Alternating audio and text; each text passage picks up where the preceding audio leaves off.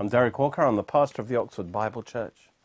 And in this series, we've been talking about the presence of God and how vital the presence of God is for our whole life. And we must seek God because we need His presence. We want to know Him. And it's important to realize that we tend to look on the outward form of things. And if everything's all right on the outside, we think that's, that's all that matters. And uh, we put value on the outward things. But God actually is more concerned with the heart, with the presence. The real life is in the presence.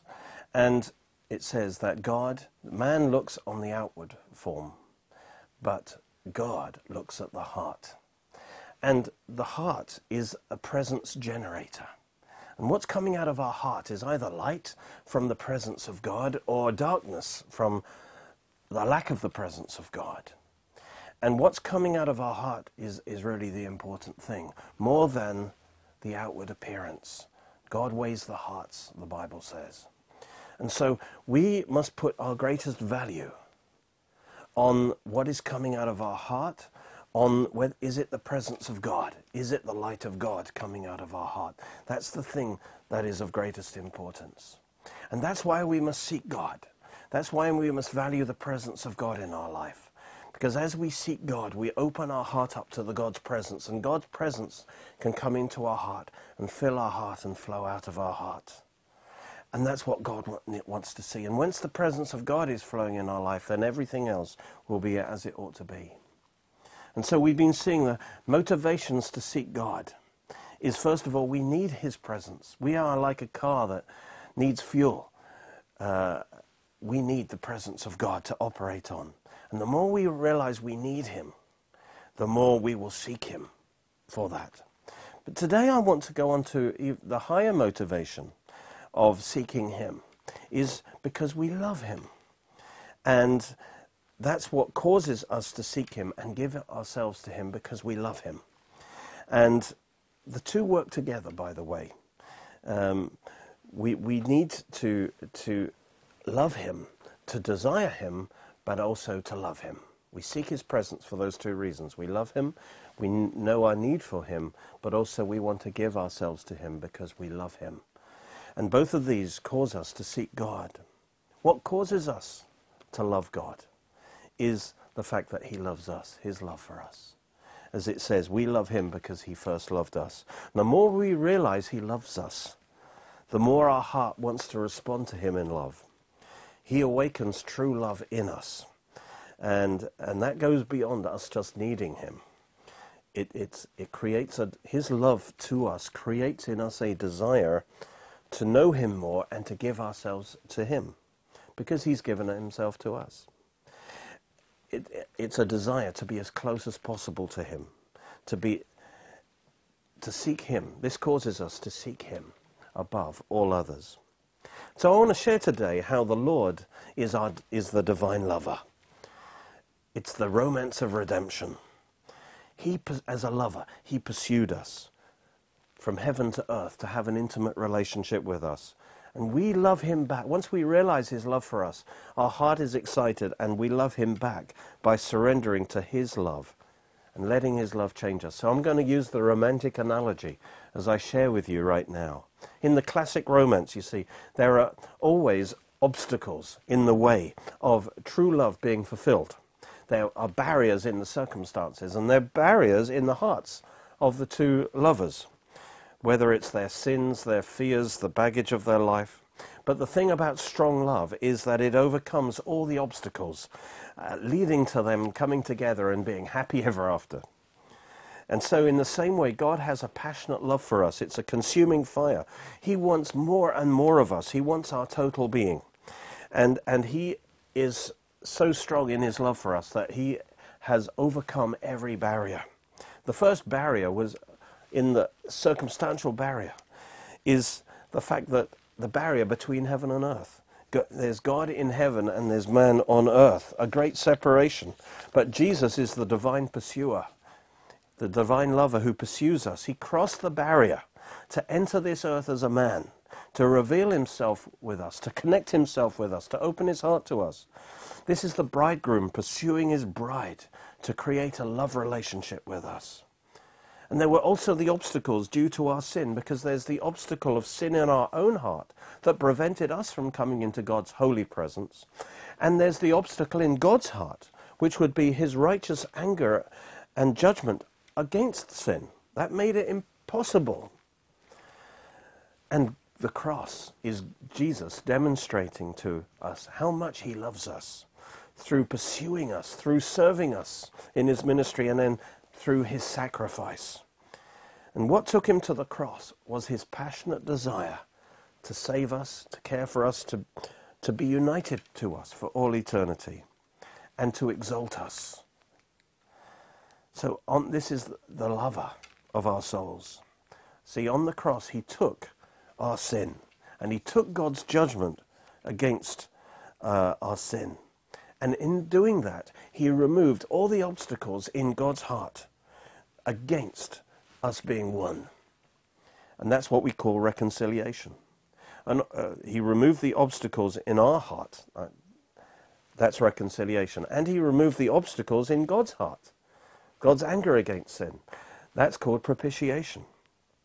And he also removed the obstacles in our circumstances. That's the kingdom of darkness that had a claim on us because of our sin, that we were in slavery to sin and to Satan.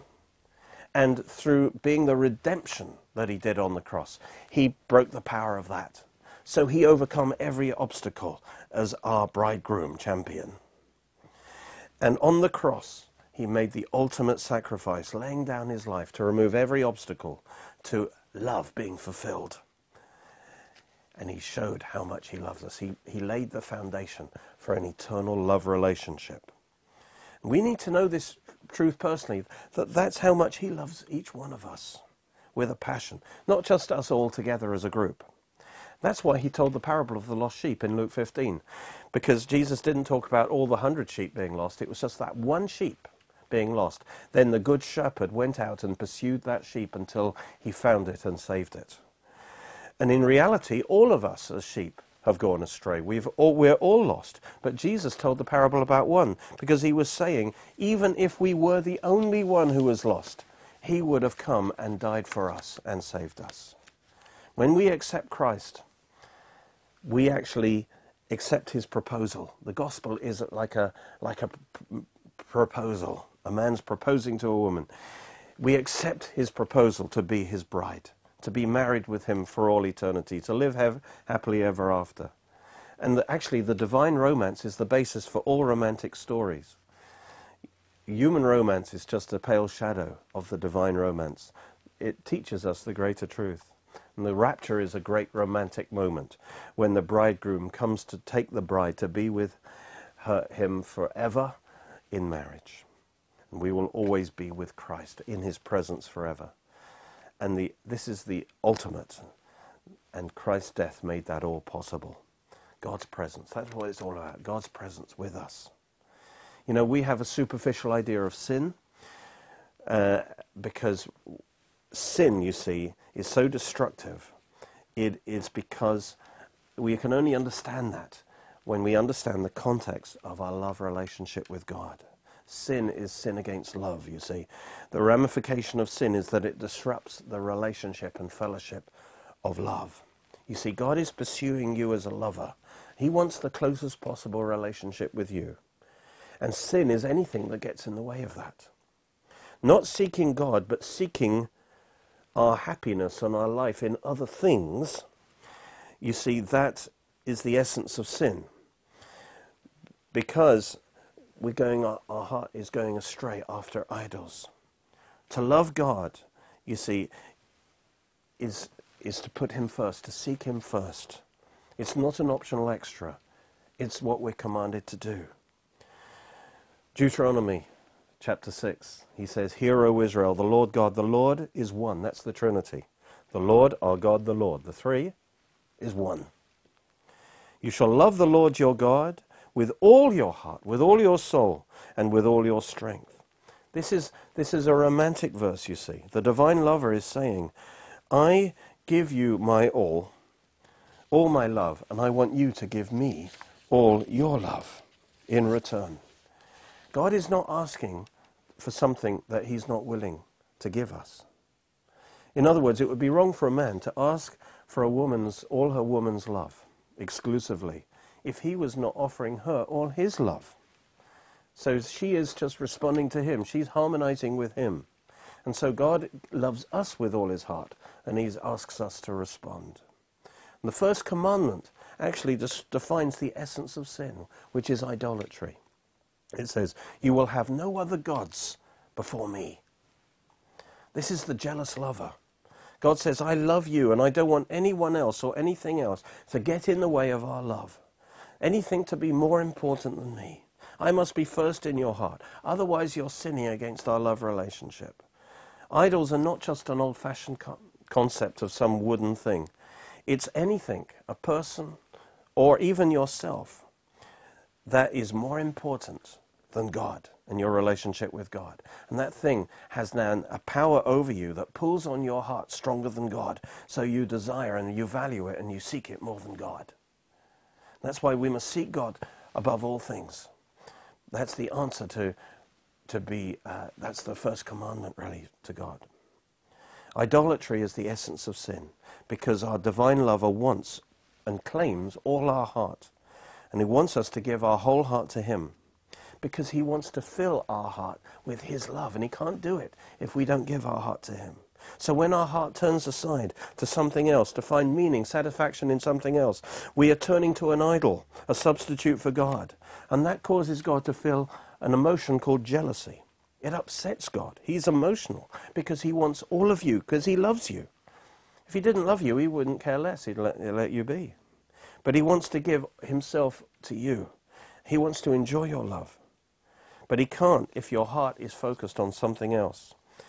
To that extent, you're not open to him. And then the next commandment says, You will not make yourself a carved image or likeness of anything in heaven above, or in the earth beneath, or in the water under the earth. You'll not bow down to them nor serve them. In other words, they're not to rule over you. See, God doesn't mind you having things, but he minds things having you. They having a power over you. He says, For I, the Lord your God, am a jealous God. God is a jealous God. It's interesting, he says, no, no idols. And then he also says, no images. And, and often an image here is actually an image of God. And any kind of idol or icon that is an aid to worship that you actually use, a visual representative of God, even the golden calf was meant to represent Jehovah God. And God hated that because it was a representation, but you can't reduce God to a visual depiction. And, and when you're actually worshipping that thing, you're actually worshipping something other than God. Again, he's jealous because you're giving a heart, your heart to something that is not God. And he is upset when his beloved is holding back, is re- not responding to him because it's attached to another lover. You know, God is jealous. I want to talk about that. I want you to realize God's passionate over you and he's jealous over you. Envy is always bad. Envy is when you want what someone else has. But jealousy can be right because jealousy is that you're upset when someone else is trying to take what belongs to you. And so when you give your heart to an idol, to something else, God is jealous. God, is upset because your heart belongs to you. He's purchased you with his blood. He loves you, and you, you're in covenant with him. He's your bridegroom lover. And if you value something that belongs to you, you are jealous over it. You protect it. You fight for it. That's how God is over you. Exodus 34, he says, You will worship no other God, for the Lord, whose name is jealous, is a jealous God. We talk about the names of God. Have you studied the fact that God's name is the jealous one? He wants all of you, and he's upset when you give your heart to something else before him. See, this is all about seeking God. In seeking God, we lay aside our idols and give all our love to God. You know, is anything more important to you than God? You know, God's not being selfish because the part that you're keeping from him is the part he can't bless and fill with his love. And so our response to God, as we seek God, we surrender our whole heart to Him and to His love, and seek to be filled with His love. And then He rejoices when we do that. He must be the biggest thing in our life. Jesus said we must love God, um, we must love Him more than anything else. Jesus said, if you're not willing, if you don't love me more than father, mother, son, daughter, or even your own life, you're not worthy of me. This is not the slave master forcing himself on us, but it's the lover saying, I won't settle for second best. I want all of your love. I want to give myself fully to you, but I can't if your heart is wandering off to other things. And so God gently draws us back. He's 2 Corinthians 11. Paul says, I'm jealous for you with a godly jealousy. In other words, God is jealous. And when we feel that jealousy also. For I have betrothed you to one husband, that I may present you as a chaste virgin to Christ, that our heart should not go adulterously to other things.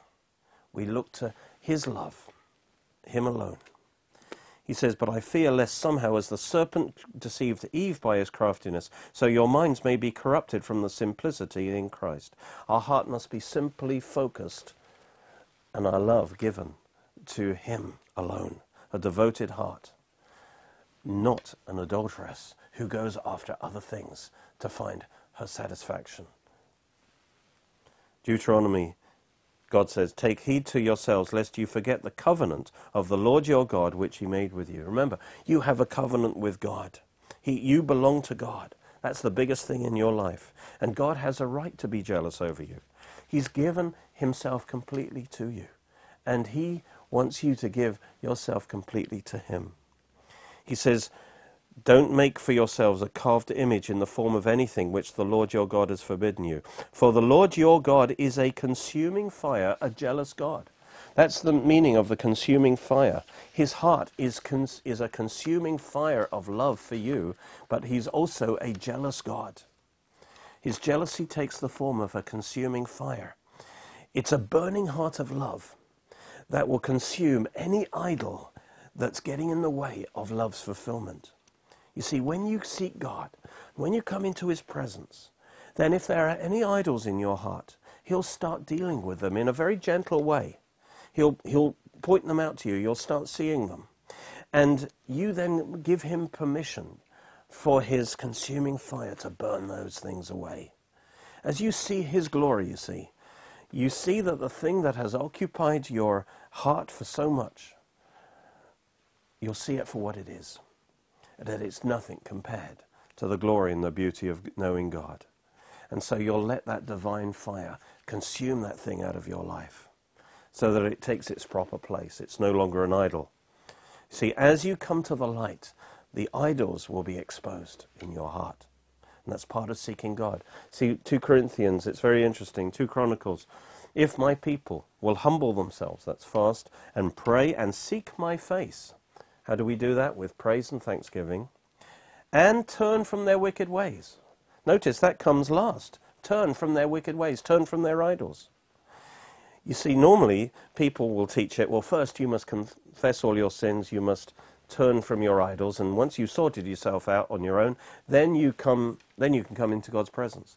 But that's not how it is here. He says, you seek God's face, and as your heart opens up to the divine lover, that consuming fire, that purifying fire, is going to start to work, and and those idols will be exposed in the light of His presence, and then you you've got a choice. You're either going to back off and protect your idols pull out of the presence of God, or you, you stay in the presence of God and let that fire do its work. They may be good things, but they shouldn't rule your heart. And often we just deal with the outward symbol of sin. We say, oh God, I'm sorry, I won't do it again. But the real problem that generates that sin is an idolatrous heart.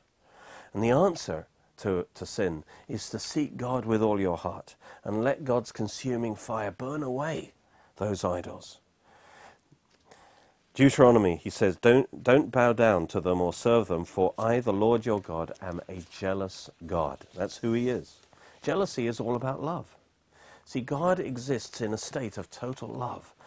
Father, Son, Holy Spirit, loving each other, giving themselves to each other. And we've been called to be part of the eternal life of God. But that requires us totally surrendering and giving ourselves to the love dynamic that is flowing, opening our heart wide. And that means turning away from all idols so that we seek God and love God and let God rule over our heart. He's not a dominating lover, but he woos and he draws us closer to himself by his love. See the words of James 4 4. He says, adulterers and adulteresses. And actually, it's just in the Greek, it's adulteresses. Why? Because he's talking spiritually. Jesus is our bridegroom, and we are promised to him. And if we're unfaithful to him, we're as an adulteress. Do you not know that friendship with the world is enmity with God? In other words, we either seek God with all our heart, or we look to the things in the world for our satisfaction and our meaning. But when we're doing that, we're at enmity with God. We're resisting God in our life. We're working against God's purposes and we're upsetting Him. Now, yes, God hates the sin. But remember, God loves the sinner. So God still loves you, even though He's upset with that sin. He loves you the same. And it's the fact that he still loves you. That's what gives you the confidence to come, to seek him, and let him examine your life and let him burn out those idols. But he is upset by the idol because it takes our heart away from him. So he can't have the closeness with us that he would like to have. So James says, Whoever wants to be a friend of the world makes himself an enemy of God. And here's a key verse or do you think that the scripture says in vain, the spirit who dwells in us yearns jealously?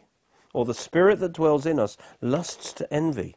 Or the spirit whom he has caused to dwell in us yearns over us, and he yearns for the spirit to be welcome with a jealous love.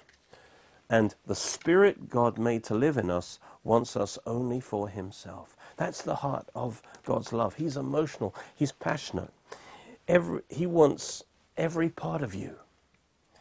Uh, and every part you give to God gives him joy. And every part you withhold from him, he's, he's, he's jealous. He yearns. He craves. He lusts to possess more of you. He's like a consuming passion to possess us as a divine lover. He won't settle for half of you or three quarters of you, for the second best. He yearns for your surrender, but not a surrender that he's forced on you but by winning your heart by his love. That's what he wants. He's passionate over you. He wants to consume your heart with the fire of his presence and burn out anything that gets in the way of closer fellowship.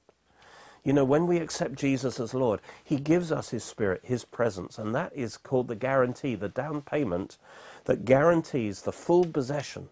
And he'll take full possession of us at the resurrection. But we can enjoy his presence as much as we can right now. So ultimately, all sin is against God because it blocks that flow of love. The heart of God, you see, you've got to understand, is passionate for you. You are, when you seek God, you are seeking the one who loves you more passionately than you could ever imagine. He doesn't force himself on you, and that's why you may not be aware of it. He, he doesn't force himself on you because he wants you to voluntarily love him in return. And the more you will open up to Him, the more you will experience the waves of divine love flowing over you. But don't wait for Him to force it on you, because it won't happen. So the essence of sin is idolatry. It's seeking something else rather than seeking God. That's more important than God to you. Remember, your heart is where your treasure is. What do you value the most? That's where your heart is. And if your heart is in the things of this world, that shows that you value them more than God, and they are idols to you. Let God be your greatest treasure. Romans chapter 8, it says, Romans chapter 1, it says, the wrath of God is revealed from heaven. God is angry against man's unrighteousness and ungodliness. But he describes sin in terms of what happens in the heart, first of all. He says, who suppress the truth in unrighteousness. He, he analyzes sin here and he says it starts in the heart. And it starts by man turning away from worshipping God on seeking God to actually seeking reality in things, in idols. Because he says, what is known of God is manifest in them, God has shown it to them. And it says, God has clearly revealed his power and his glory to man, so that man is without excuse. And here's the key, verse 21 because although they knew God, they knew there was a God, they did not glorify him as God, nor were thankful, but become futile in their thoughts, and their foolish hearts were darkened. Professing to be wise, they became fools, exchanged the glory of the incorruptible God into an image made like corruptible man and animals and creeping things. And so this is what happened in the heart of man that his heart turned from seeking God to seeking things in the world, natural things, idols that they can see, feel, and touch. And those things become the object of their love and their seeking, in, and they exchange the worship of God for that. Idolatry, that's the root of sin. And that leads to immorality. And in the rest of Romans, he describes the immorality that that leads to. You know, it's not wrong to want things success, good relation, marriage, good things in this life, but we're not to be ruled by those things. The, Jesus said, if we seek first the kingdom of God and all these righteous, and his righteousness, all these things will be added to us. We must put first things first. Seeking God, in other words, it's not an optional extra, it's the core of your life. If you're not seeking God, you're an idolater. And so it is an essential thing. The definition of a Christian is that you turn from God, turn to God from idols to serve the living and true God. Little children, keep yourselves from idols. Let your seeking of God be the number one thing in your life. Jesus said, If you continue in my word, then you're my disciples indeed, and you'll know the truth, and the truth will set you free. And our vision is to spread the in depth teaching of the Word of God to the ends of the earth. But we need your help. If you can partner with us or, or pray for us, contribute to us, it will make all the difference to make this possible. I hope you've enjoyed this series on seeking the face of God.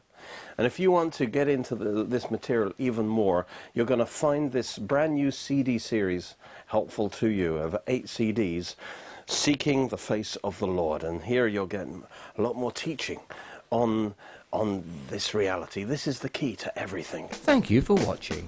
You can watch more of our teachings on our Oxford Bible Church Roku channel and Derek Walker YouTube channel. You're most welcome to join us at our church services, which are every Sunday at 11am and 6pm. You can order CDs, DVDs, books, and other great products from our online shop at www.oxfordbiblechurch.co.uk or by calling 01865 515 086.